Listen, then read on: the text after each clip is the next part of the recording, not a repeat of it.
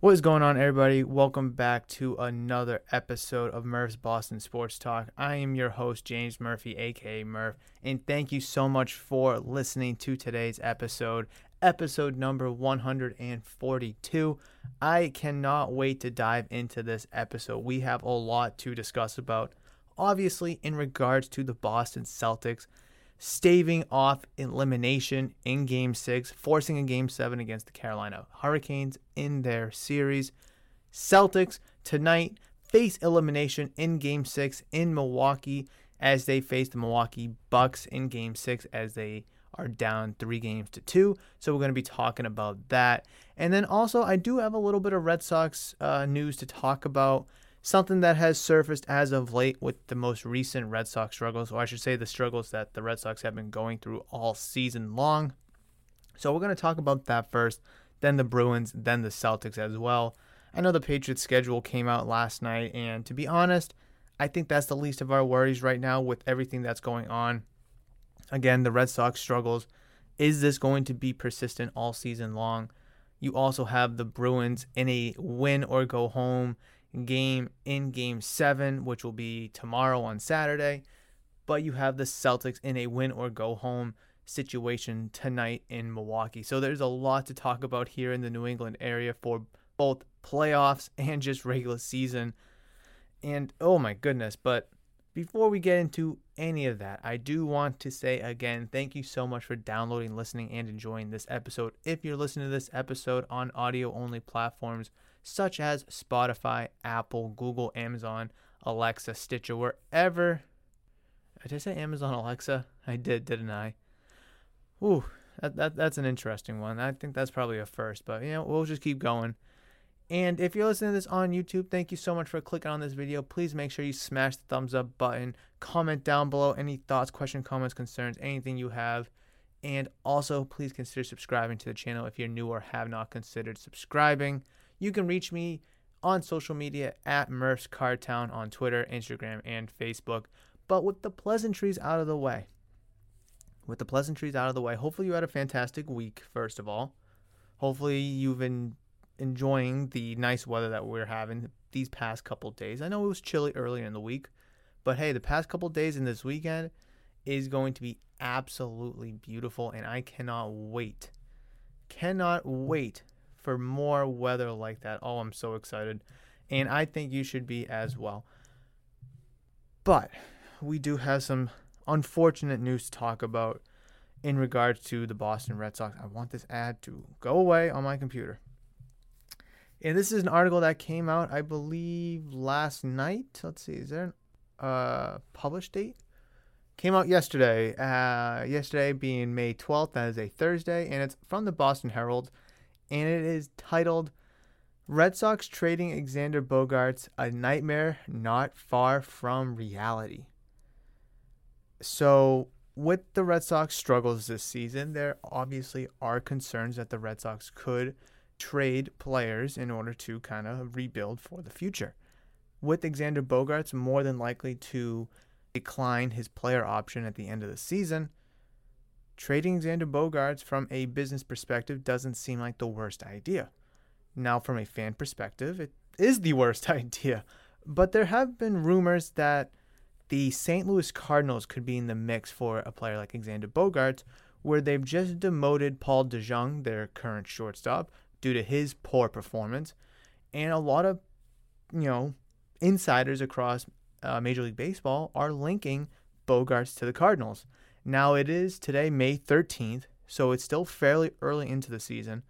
But like I've said before on this podcast, I've said it last year and I've said it this year 40 to 60 games is the mark.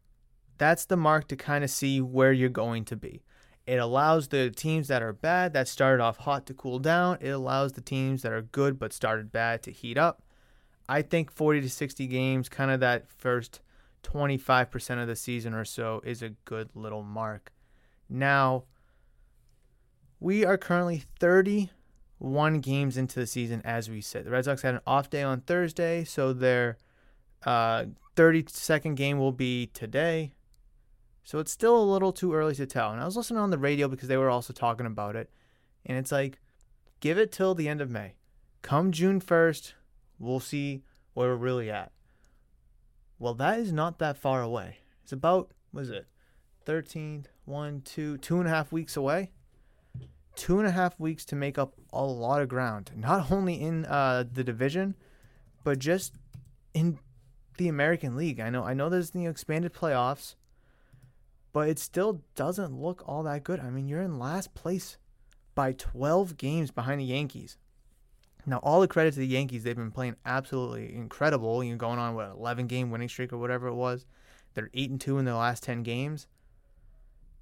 But the Sox, they're two and eight in their last 10 games, 12 games out of first place, and are the third worst team in the American League, only behind the Kansas City Royals and the Detroit Tigers, who, by the way, are only six and a half and nine games back out of the American League Central division lead, respectively. So I mean, even those uh, those teams with god awful records, such as yourself, they're closer to the top of the Central than you are with your marginally better record, and than you being at the top of the American League East. So it's like, what direction is this ball club going in? What direction is this Red Sox team proceeding in? Quite frankly, I don't know. I really do not know. Again, 31 games into the season. There was a stat. Oh, where was it? I think I was listening on the radio. It might have been Wednesday, maybe. Might have been Monday or no, they were off one Monday. Oh, now, this past week I was driving home from the shop. I want to say it was Wednesday. And on the radio, they said that the team had blown a league leading eight saves at that point. I believe it was eight. And then I believe Hansel Robles ended up blowing that save. So whenever that game was, it could have been Sunday, it could have been Saturday last week. I'm not exactly sure. You take, so I think it's now nine blown saves. You convert six or seven of those into wins now you're, you're you know you have six or seven more wins and six or seven more losses. You're kind of in that middle of the American League East, battling for you know the division with the Yankees, with the Blue Jays, with the the Rays. But like this is the problem that the Red Sox have is that they don't have a closer. They don't have a guy to rely on. Like at the end of the day, we can all agree that Chris Sale is probably the Red Sox's best pitcher. Period. Just pitcher. Not starter, not reliever, not closer. He's the best pitcher, right? But he's a starter. So we can, you know, all agree that Chris Sale is the Red Sox's best starting pitcher because he's a starter and he's their best pitcher. Who can you say is the Red Sox's best reliever?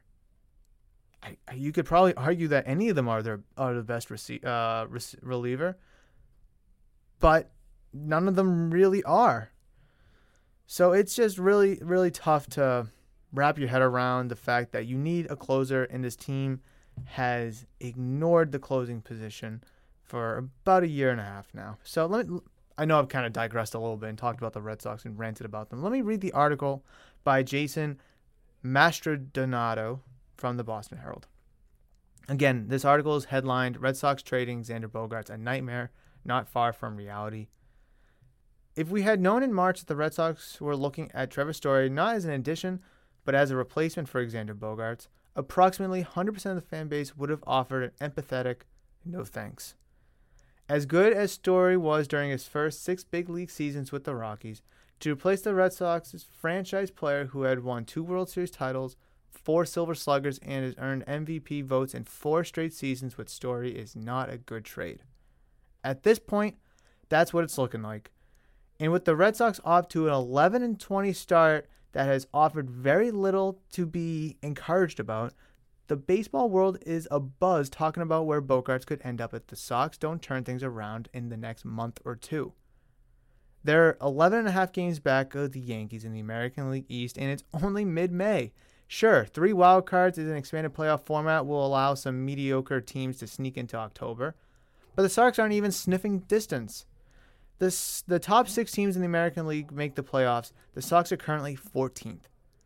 Even mild improvements might not be enough to get the Red Sox into contention by July, when Chief Baseball Officer Chaim Bloom will most almost certainly be looking to continue his aggressive reboot of the farm system. The Red Sox need more than mild improvement. They need a complete makeover. How they get there is anyone's guess, but Bloom and company have been preaching patience. Their lack of aggression in roster changes back that up. Triston Casas is still in AAA Worcester. So too is Jarren Duran. Bobby Dalbec is still on the big league roster. The fourth outfielder is Christian Arroyo. The closer, Matt Barnes, is currently a mop up guy.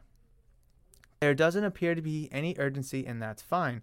Calling up a top prospect into an offense that isn't producing on a $220 million team with loads of pressure, that's not an ideal way to break into the big leagues.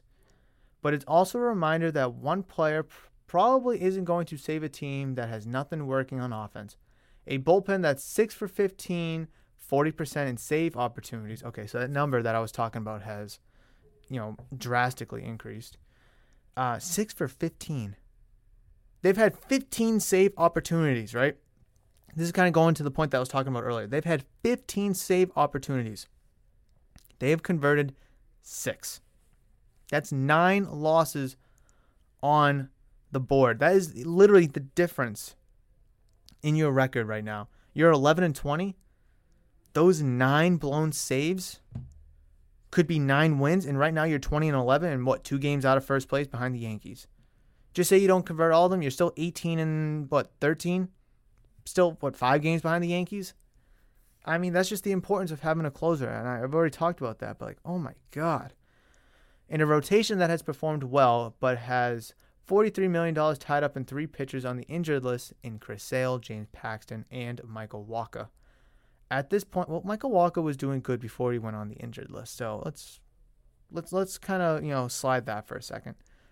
At this point, with the Sox's playoff chances at 13% according to Baseball Reference, it's more likely than not that the Red Sox and others will be traded in July. Two years after the Sox traded one franchise player, Mookie Betts, they could soon wave goodbye to another, and their third, Rafael Devers, is just a year and a half away from free agency.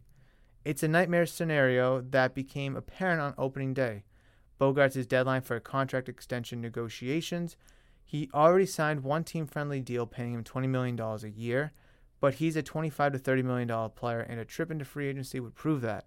He can and is expected to opt out of through remaining three years, $60 million after the year. He also has a full no trade clause, but if the Sox are out of contention in July and he can go to a winning team, would he actually reject that deal? The New York Post reported that the only extension offer the Sox offered was $30 million on top of that, meaning he'd have four years, $90 million remaining. It's a nice offer for a kid who grew up in Aruba dreaming of making the big leagues one day. It's an insulting offer to a major league player with Bogaerts' pedigree. The industry is ne- uh, keenly aware of that too. MLB.com's Mark Feinsand, hope I hope I'm saying that correctly, reported that an AL executive thinks the Sox will get overwhelmed by an offer and trade Bogaerts this summer.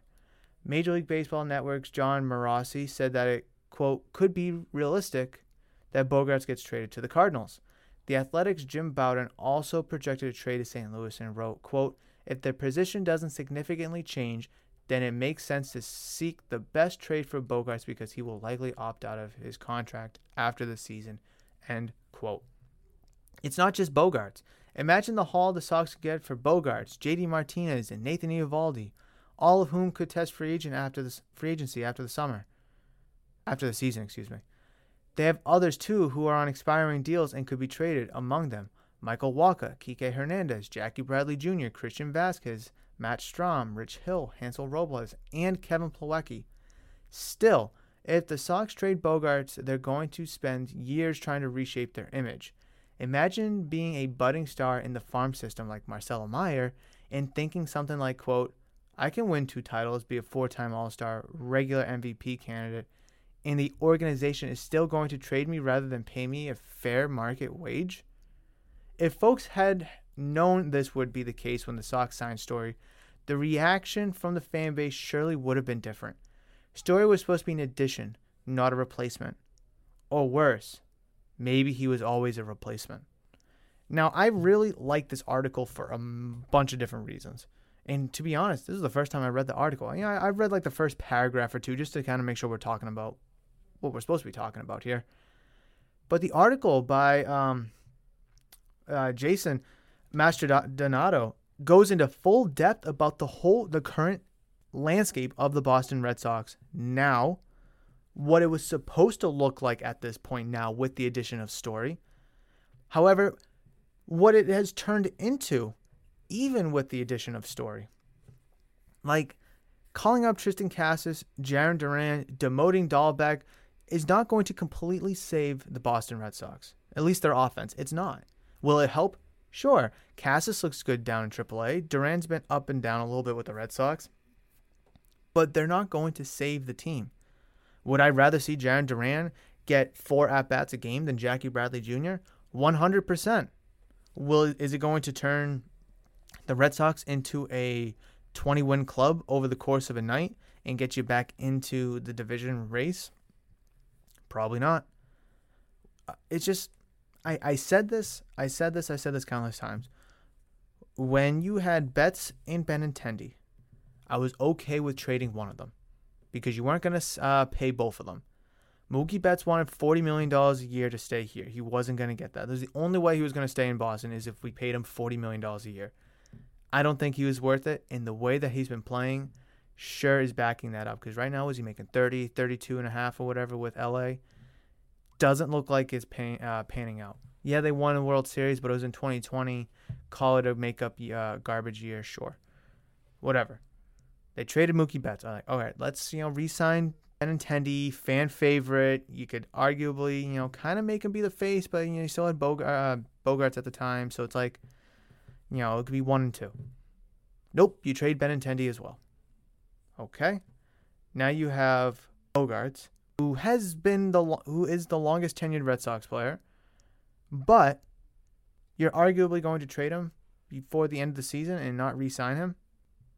It's mind-boggling that you go from franchise player Mookie Betts gone, or uh, you know a possible and arguable franchise player in Andrew Benintendi gone. You lost the fan base. 2020, you suck. So the fan base was completely taken out of the Red Sox's per- perception and then you're going to trade Xander Bogaerts after you won the fans back after what you were able to do last postseason. The fans got back on board. You were two wins from the World Series. But you're not going to pay Xander Bogaerts and you're going to ship him out. Losing three homegrown franchise players in, what is it, uh, four years? When did you uh, trade Betts? You traded him I forget when you traded him. And yeah, less than three years, right? Hold on, because I know the Betts deal went down first. Uh, Mookie Betts trade. When did that break down? February 4th, 2020. So it's been just over two years. And you're going to trade Mookie Betts, Andrew Benintendi, and Xander Bogaerts. So call it around two and a half years if you move Bogaerts, you know, in July around the deadline. Oh man, that's that's a tough pill to swallow for a Red Sox team. How it's hard to like these players, grow an emotional attachment to them when it comes time to pay them after, you know, arbitration's over. They're just to get rid of them. It's like I mean, if Bogaerts goes, you could probably expect Devers to go too because he's publicly said that he doesn't want to sign an extension unless Xander Bogaerts is here. So if Bogaerts isn't here, then you might as well say good, goodbye to Rafael Devers as well. Now, the Red Sox being 11 and 20, could they easily change that and become a winning team? I'm a true believer, and a lot of people are, that winning fixes all. The Red Sox go on a massive tear. They're obviously going to keep Bogaerts on the roster because they're going to need him for the playoff push. They win a World Series. Hey, you know, some things could change, right? And you might, you know, opt out, but re-sign. Winning arguably cures all. But right now, the Red Sox aren't winning and they're getting nothing cured. Would I like to see Kike Hernandez traded at the deadline? Yes, I think he's overrated. Jackie Bradley Jr., see you later. I'm a big fan of Christian Vasquez. I think he's a very good defensive minded catcher. His offense is atrocious. I'd rather have Connor Wong in the starting lineup daily. You can ship out Kevin Plawecki. and whatever you can get for these other guys, ship like I mean, Rich Hill's not part of the long term picture, so uh, send him out as well. I like Hansel Robles, but I mean, is is it going to be worth keeping him if you can get another prospect or two? Fine, send him out. But this Red Sox team, the way that it's looking right now, by the time we reach August, August 1st, this team could look drastically different. And I don't know how I'm going to brace for that. However, we need to brace for that because this team that we see trotting out into the field whenever the lineup comes out for May 13th against the Rangers may look completely different on August 1st. Because if you're not able, if you trade Bogaerts and you're still sucking, what's going to stop you from trading Rafael Devers? Because you'll get way more in return if you trade Devers this year than if you do next year. That's just a fact. If you traded Mookie Betts a year before, you would have probably got Alex Verdugo, Jeter Downs, Gavin Lux, maybe Dustin May from the Dodgers. But since you only traded him with a year of control left, there's no guarantee that he was going to re-sign with the Dodgers. So, you know, the deal worked out the way that it did. And then, of course, he did re-sign because they threw him a bunch of money. But that's my Red Sox take with Xander Bogaerts. I know I, you know, I just spent 20 minutes talking about the Red Sox and Bogaerts. I didn't plan on it. However, it's something that needed to be addressed because obviously it is near and dear to all of us, all of our hearts, because we all love. I'd say 98.5% of Red Sox fans love Xander Bogaerts. So I do something that we absolutely had to talk about. But let's transition over to the Boston Bruins and let's talk about their immaculate game six victory, facing elimination as they beat the Carolina Hurricanes 5 to 2 at the TD Garden last night in the most important game of the season. Charlie Coyle with a goal and assist, Brad Marchand with a goal and assist, Derek Forbort with a goal, Erik Haula with the goal, Curtis Lazar with the goal. What is the one theme there? Secondary scoring. Second, besides Brad Marchand, obviously, you were able to get secondary scoring from guys on your third and your fourth line. Something that has been a problem for a long time now. You know, probably for the majority of the second half of the season, and then obviously so far here in the first round is you were relying on Patrice Bergeron too much. You were relying on David Pastrnak too much. You could even say you were relying on Taylor Hall too much. I know he's been quiet, but still.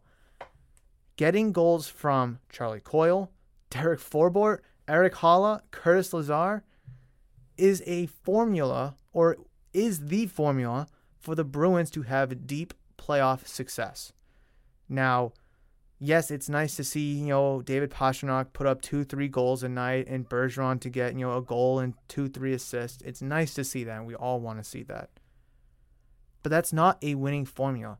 All these teams in the NHL and every series is going deep. Every single series is going deep, six, seven games, which is good. It's good for the league. But that just shows how competitive this playoff field is and the Bruins need to keep up with that because you're playing one of the better teams in the Eastern Conference right now in the Carolina Hurricanes. But if you do advance, regardless who advanced with you and who you play in the second round, they're going to be just as good. And you're going to have to get scoring from Charlie Coyle. You're going to have to get scoring from, you know, Erik Haula and Curtis Lazar. Not night in and night out, obviously. But I mean, Patrice Bergeron was a complete goose egg across the board. He had four shots. That's it. He won faceoffs, he played defense, and he, you know, was a factor on offense, you know, distributing the puck, setting up other plays, typically. But that wasn't him in game six. Again, yeah, he won the faceoffs, he played some good defense, but other than that, in game six, he absolutely did nothing. Pastrnak, again, was, you know, he, he didn't do anything. He had an assist in three shots, but that's just about it.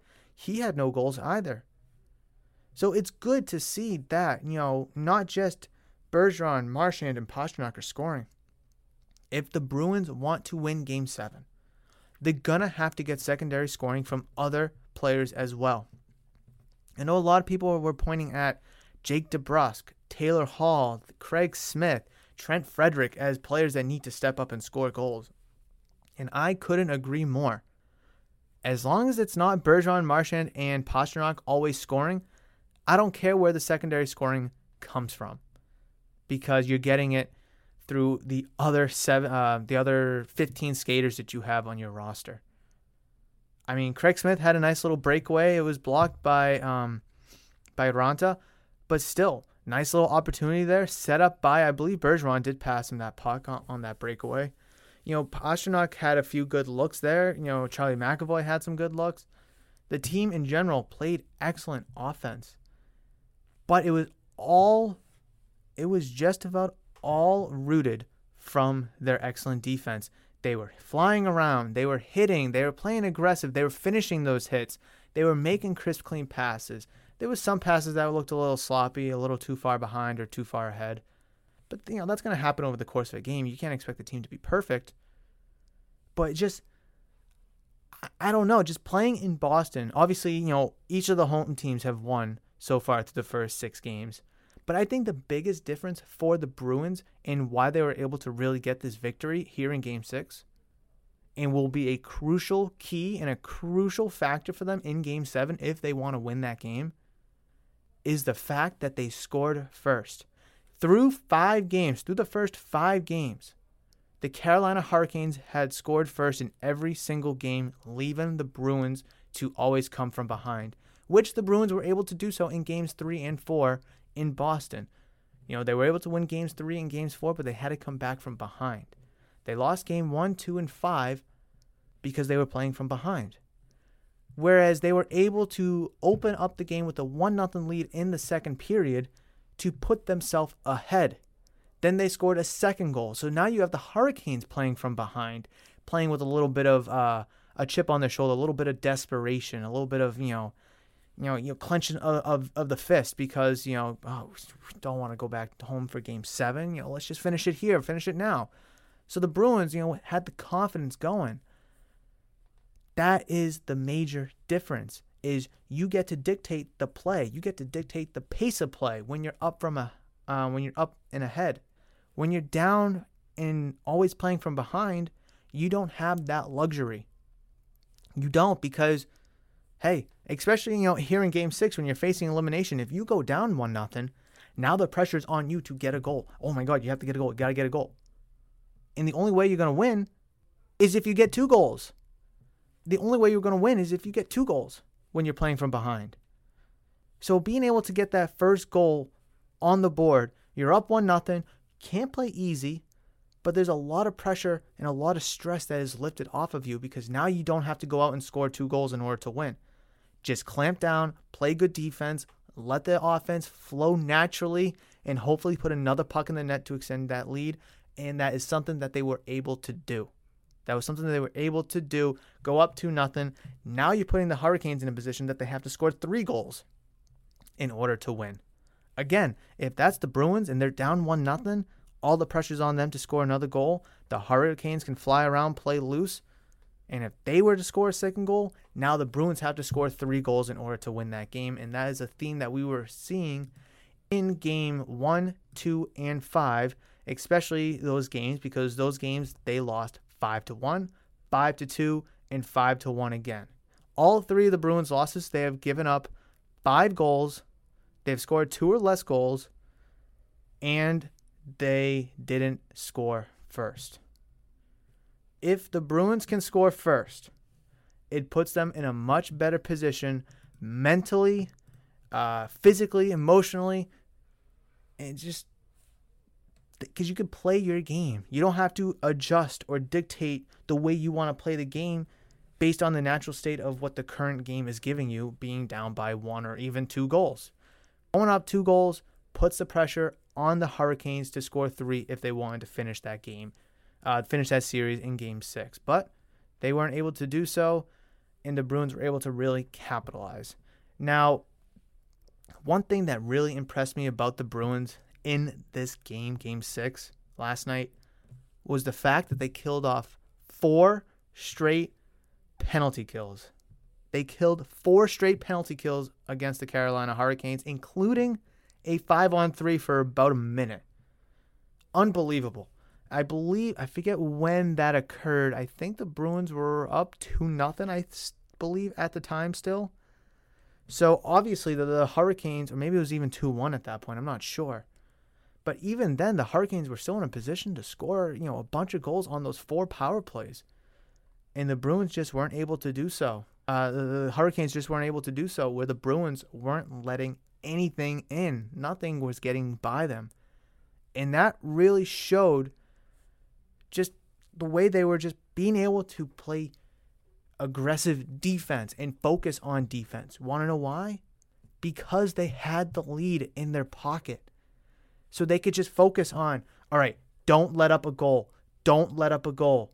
Do not let up a goal. Get the puck, clear it out, send it the length of the ice. Whereas if you're down in that position, even by a goal, facing four straight penalty kills, you have to not only not let a goal in, play defense, and clear the puck the length of the ice, but you also have to flip it around and go score a goal yourself, whether that be shorthanded or right when the penalty kills expires. So the Bruins were really able to focus on their game plan, their strategy, in the way they wanted to play by simply going up one nothing. And yes, going up two nothing obviously helped because when the Carolina Hurricanes first scored their first goal, the Bruins uh, already had two goals, so it was still two to one. If the Bruins didn't score that second goal, now it's one to one. It's a fresh, brand new hockey game. That's why that second goal was so important for the Bruins because whether it was two nothing or two one, all you had to do was not let up a goal because all the pressure is still on the Hurricanes to score two more goals. I think the major key for the Bruins, if they want to win game seven in Carolina, is you have to score first. I mean, we were able to clearly see it from the Carolina Hurricanes perspective that they scored first in all the previous five games and they were able to win three of them. Now, obviously, you can't guarantee yourself a win when you score first, but it definitely does help, especially when you break it down the way that I just broke it down the past what five minutes. So I, I'm not going to sit here and say that if the Bruins score first in Game Seven, they're going to win. I'm not going to say that, but it'll definitely help and if the Bruins do score first, then I do like their chances. Yes, it's going to be uh, away in a hostile environment in Carolina, which is going to be a completely different atmosphere than when you're playing in home uh, at the TD Garden. And it's going to it's going to be a battle. It's going to be a battle from the uh, the first puck drop to the last horn. And win or lose, I want the Bruins to go out there playing with their heart on their sleeve, full of energy, playing like you have nothing to lose because if you lose, you're going home. But if you're playing like you have nothing to lose and you go out there and win, then you move on. So you have to go out there with motivation, determination, and you have to go get that dub. You just have to. I mean, if the Bruins go out there and play like they played in game one or game two, and what, what was the point of your victory in game six? What was the point? So I have faith I have confidence. I think they can do it. They should be able to do it. But will they do it? That is the big question. That will be decided for tomorrow, Saturday, when the Bruins play against the Carolina Hurricanes in Raleigh, North Carolina. Tomorrow, I believe puck drop will be at 4:30. I know last night the time. Uh, I'm sorry. Yeah, last night the game time was going to be determined. However, it looks like 4:30 may be puck drop in North Carolina, but we'll just have to wait and see for that to be officially uh, slated in the NHL playoff schedule. But let's move on to the Boston Celtics and their atrocity that they uh, endured in Game Five, in their respective Game Five. Now, Celtics, it was back and forth early in the game, then they took control. But my biggest thing for the Celtics, and it was a big problem for them early in the season, was blowing leads. And they did it again. And they did it again.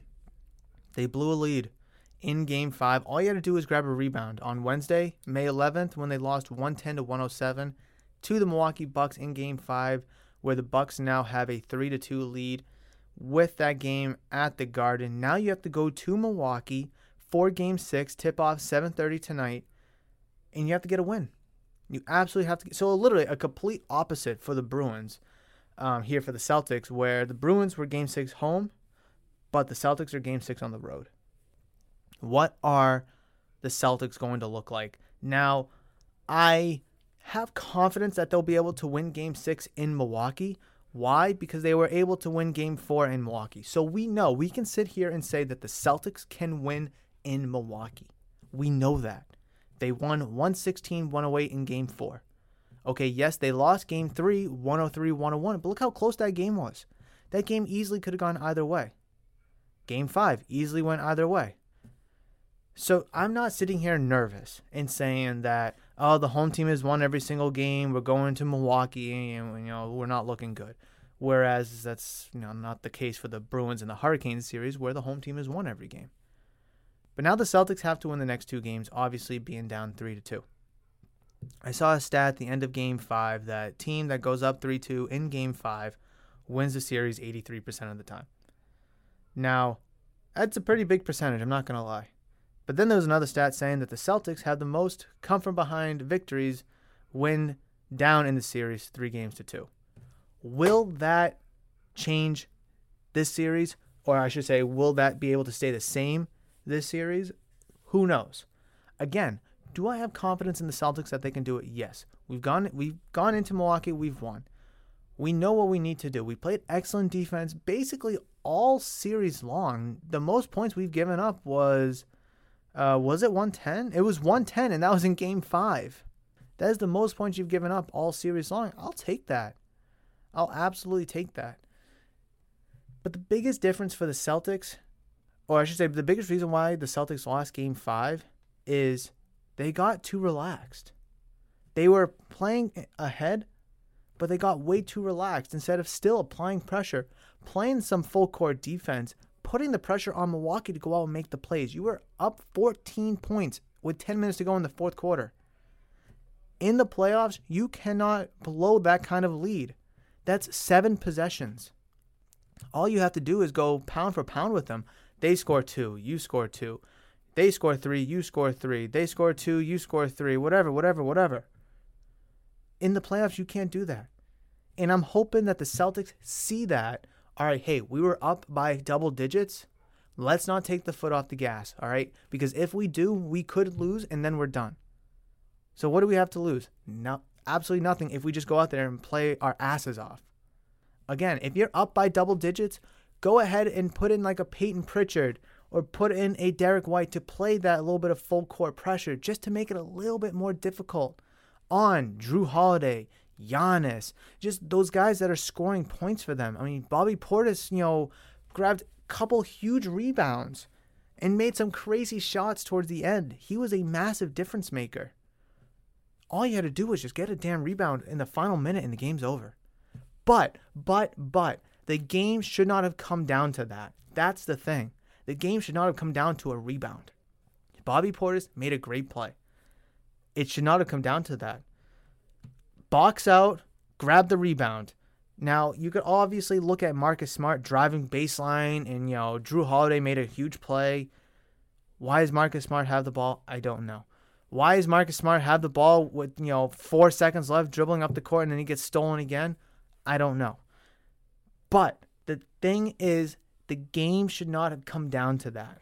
There was no guarantee Marcus Smart was going to make that layup. There's no guarantee that Marcus Smart was going to make a, a 30 foot three pointer. The game should not come down to that point. That's the thing. You could look at Marcus Smart and be like, oh, he didn't grab the rebound. Oh, he, you know, missed the layup or Jrue Holiday stole it and, and threw it off him. Oh, Marcus Smart got stripped with seconds left.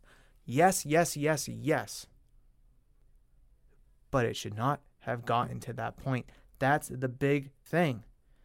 I do think the Celtics can still win the series. A lot of people pegged this series to go six, seven games. Probably the majority of people pegged it to go seven games.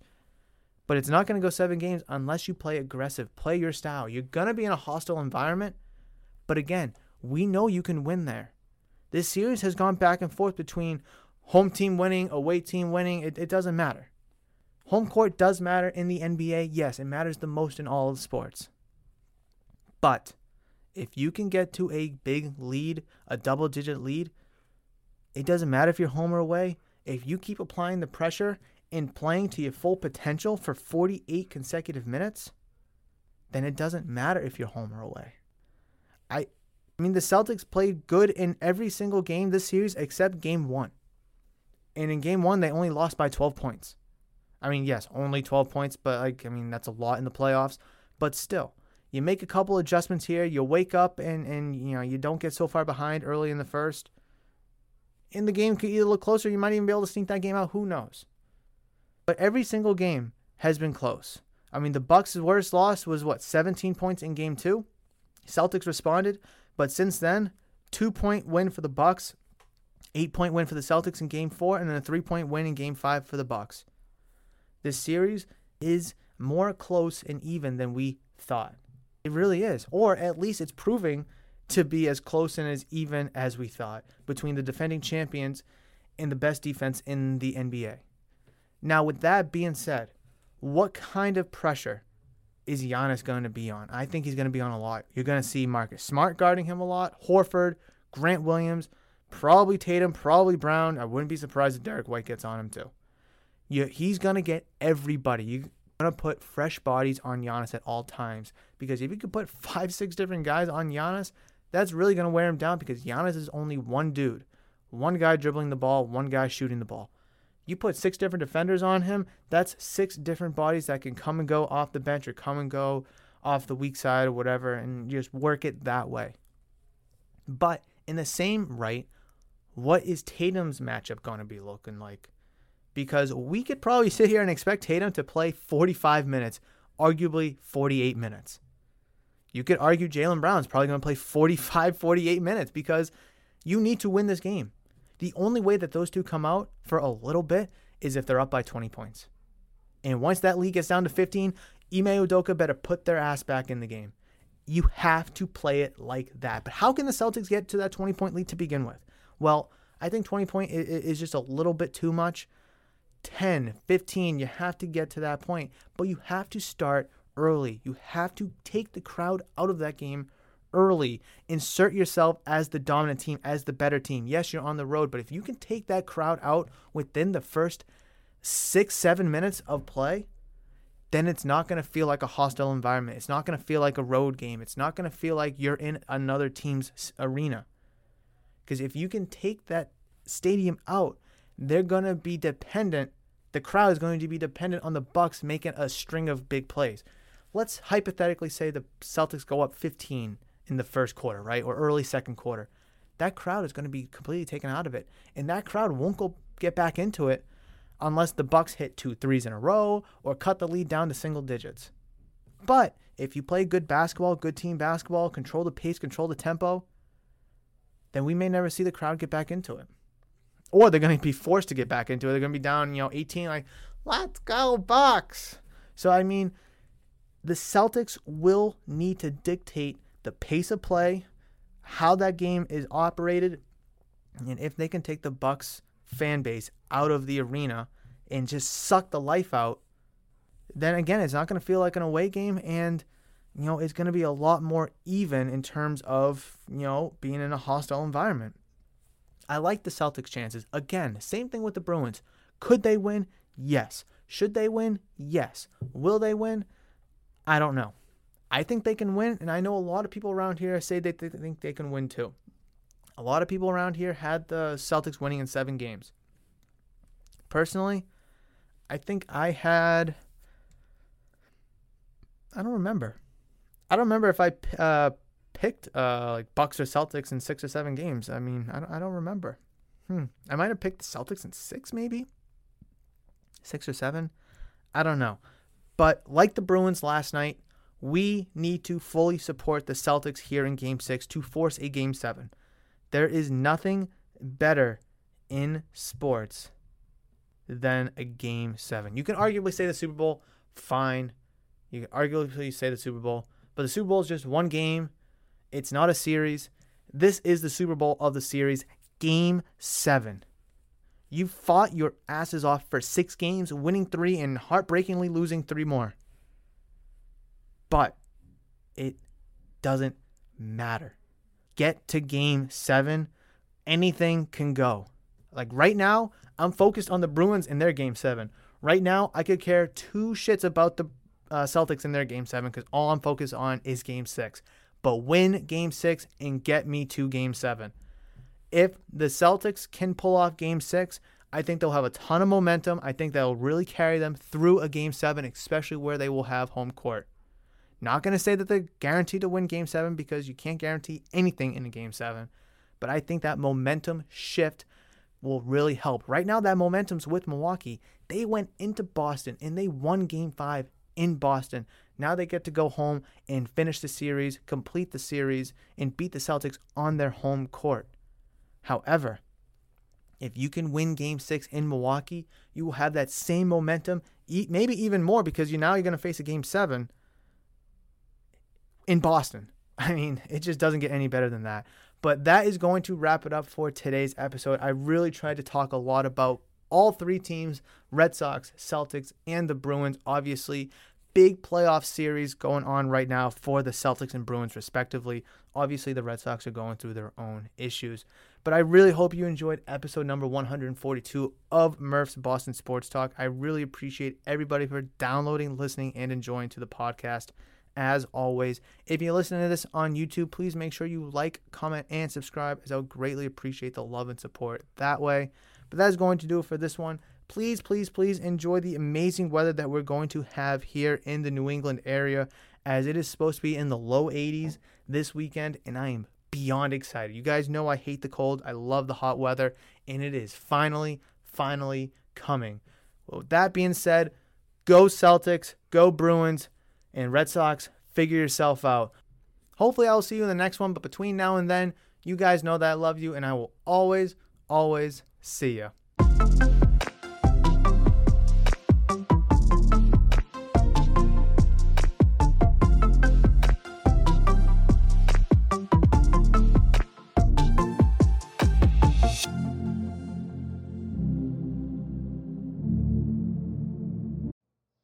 How to book flights and hotels. All you're missing is a tool to plan the travel experiences you'll have once you arrive. That's why you need Viator. Book guided tours, activities, excursions, and more in one place to make your trip truly unforgettable. Viator has over 300,000 travel experiences to choose from. Everything from simple tours to extreme adventures and all the niche, interesting stuff in between. So you can plan something that everyone you're traveling with will enjoy. Real traveler reviews give the inside scoop from people who've already been on the experiences you're considering. So you can plan with confidence. Free cancellation helps you plan for the unexpected, and 24 7 customer support means you can travel worry free. Download the Viator app now and use code Viator10 for 10% off your first booking in the app. Find travel experiences for you. Do more with Viator.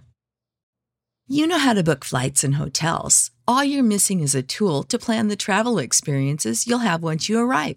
That's why you need Viator. Book guided tours, activities, excursions, and more in one place to make your trip truly unforgettable. Viator has over 300,000 travel experiences to choose from. Everything from simple tours to extreme adventures and all the niche, interesting stuff in between. So you can plan something that everyone you're traveling with will enjoy. Real traveler reviews give the inside scoop from people who've already been on the experiences you're considering. So you can plan with confidence. Free cancellation helps you plan for the unexpected, and 24 7 customer support means you can travel worry free. Download the Viator app now and use code Viator10 for 10% off your first booking in the app. Find travel experiences for you. Do more with Viator.